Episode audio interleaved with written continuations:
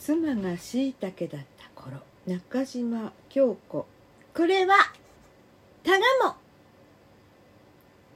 たがもじゃなくて卵。たがも。そうじゃなくて卵。こっちは？甘いの。甘いの？こっちは？緑の。緑のか。じゃあこれは？貝。そう。貝。これは？しいたこしいたけでしょ？しいたけっていうのが出番が終わりなのでまあこれは抜粋なのでうん著作権にはちょっと抵触しないと思います。次物語はねあのお亡くなりになったあの奥さんのことを回想している旦那様のお話で奥さんが通っていた料理教室の予約が取ってあったので娘さんがその料理教室に、え、父親を行かせましたっていうとこからねお話が始まるそんな最初のプロローグ。次のはね次のどれだったかな？次のは「見送る背中」立花翼さんの作です。登場人物はタクシー運転手。女。あと勇気と美沙、えー、タクシー運転手というのは主人公という。妻と別れた男がタクシーの運転手偶然そこに元妻が乗ってきたというところからお話が子供は勇気と美沙っていうんだけど随分合ってないと思います。離婚の原因はあ夫である男の借金が原因となっています。一部だけ練習をしてみましょう。途中からねよりによってってなんでこんな客を拾ってしまったのか。病院に近いあの交差点でタクシーを止めてドアを開けた瞬間まさかとは思ったのだ。その時に何か理由をつけて走り去ってしまわなかったことを私は後悔していた。あの？私が返した声は情けないほど裏返っていたごまかすように咳払いをして平静を装いながら応じる。何でしょうか？ルームミラーに映り込んだ女が口元だけで少し笑った。その微笑みに心臓が凍りつく。そんなに怖い？私のことが。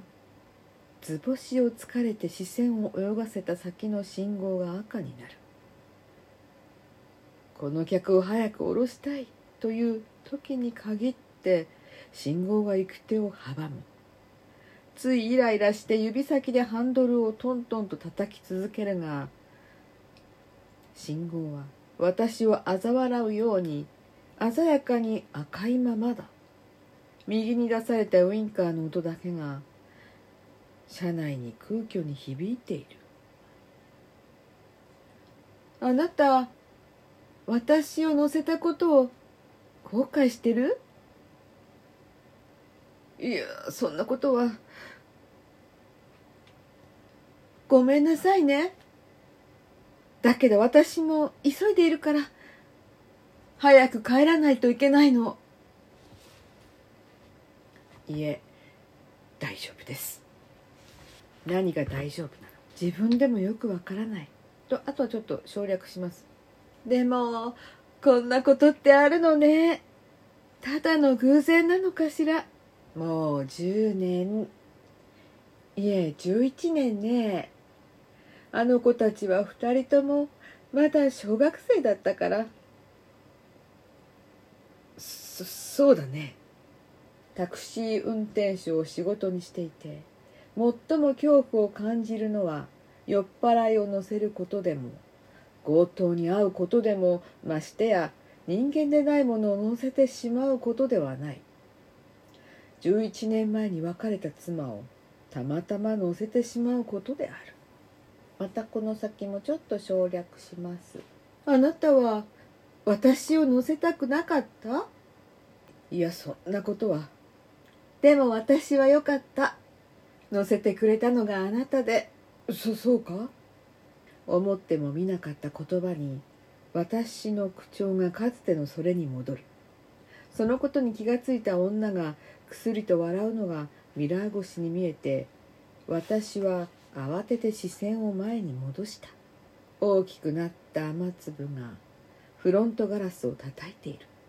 あの日も雨だったわね別れた妻がそうつぶやいた。あの日私が妻の元を去った日のことを言っているに違いなかった。二人が別れた理由は私が作った借金だった。また省略します。私は意を決して離婚を切り出したので妻は一緒にお金を返していけばいいじゃない。と言ってくれたが私はそれを受け入れなかった。っていう感じで一応ねこの妻と呼ばれている乗ってきた女の人はまあ早く言えば幽霊に当たる立場と言ったらおかしいんですけど幽霊だったんですよね。でそれに気が付かないでっていうのかよくわからないけれども生きてる人だと思って話していたんだけれども途中でこの人は幽霊だったんだっていう瞬間がまああるんですけどもそこまでは今日は読んじゃうとなんか私著作権気にしているのでこの辺りで録音はやめておきますね。この後どうなるの、うん、興味あるところでございます。とね私声が前に出ないって言われて今前に出したつもりなんだけどわざとらしい感じになったかもしれないしあとはこんなに元気に喋っているんだけれどもあの最初私は女の人がこのね夫に伝えたいことがあってタクシーに乗った幽霊さんだったってことを意識してなんかこの影の薄い喋り方をしていたらあ主人公の男は最初はあ妻が前と同じように喋っているという形あとはその乗った幽霊の女の人がタクシーに乗っていて運転者に後ろから話しかけるような感じでって言われたのでなんかそんなのを想像したんだけれどもよく分かりません、うん、それでは聞いてくださってありがとうございました。全くの練習です。ではでは。